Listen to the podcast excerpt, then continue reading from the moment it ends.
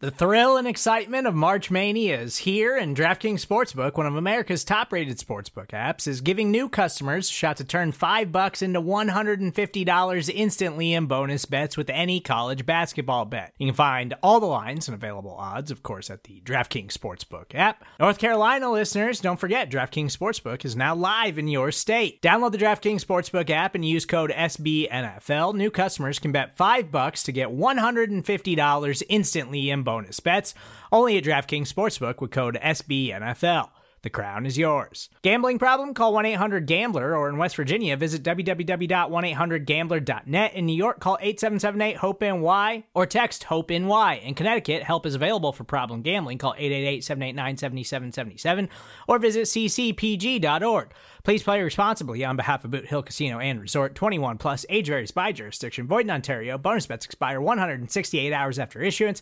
See DKNG.com slash B ball for eligibility, deposit restrictions, terms, and responsible gaming resources. Subscribe to the SB Nation NFL show to make sure you don't miss conversations like this one. Mark and I are believers in the Cincinnati Bengals becoming. I don't know if you both knew this or if you've heard, if you've heard this by now the first team to ever win the AFC North three years in a row. That has never happened uh, in the history of the division uh, since. I legitimately didn't know. Well, that. I mean, you know, it's only been 20 years since realignment, but still. Um, so the Bengals going for the three-peat again, never been done before in the AFC North. JP, you have the Ravens. Mark, once again, you can uh, speak on behalf of you and I. The Joe Burrow, you know, calf stuff does seem like it's like they were kind of like, oh, he's cool. You know what I mean? Like all of a sudden, everything's fine and, and copacetic now. Uh, when everything looked in doubt about a month ago. Yeah, I mean, first of all, look, I, think it's fair to point out this is a tough division. I mean, might be uh, the talking to people might be the toughest the league, in the NFL. It might be the toughest in the NFL. There are certainly some believers in the Pittsburgh Steelers, some of whom are on this show right now. You look at Baltimore, and what they've done. I think that offense is going to be great this year with Todd mm-hmm. Monken coming in. It's going to be a new look passing game.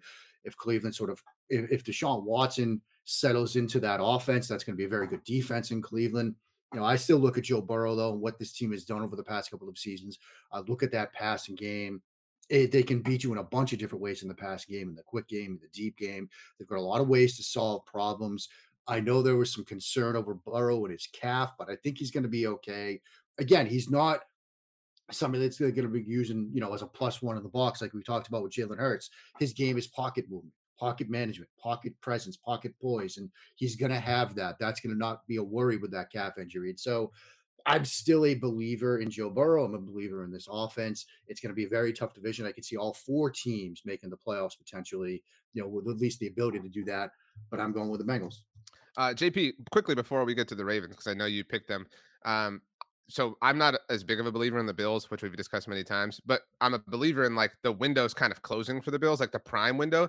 It does kind of feel like no one's really talking about that being a factor with the Bengals with Tyler Boyd and Tee Higgins. Like if they don't get this done now uh, in 2023, like life will be very different, especially after the Joe Burrow contract hits.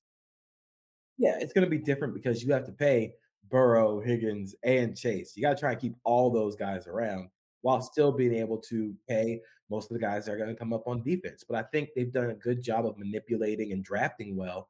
So you can let Jessie Bates and Vonn Bell walk in free agency and just replace them with Daxton Hill, who has looked very good in the preseason. So I'm a little less worried about the window closing because I think they've managed it somewhat well.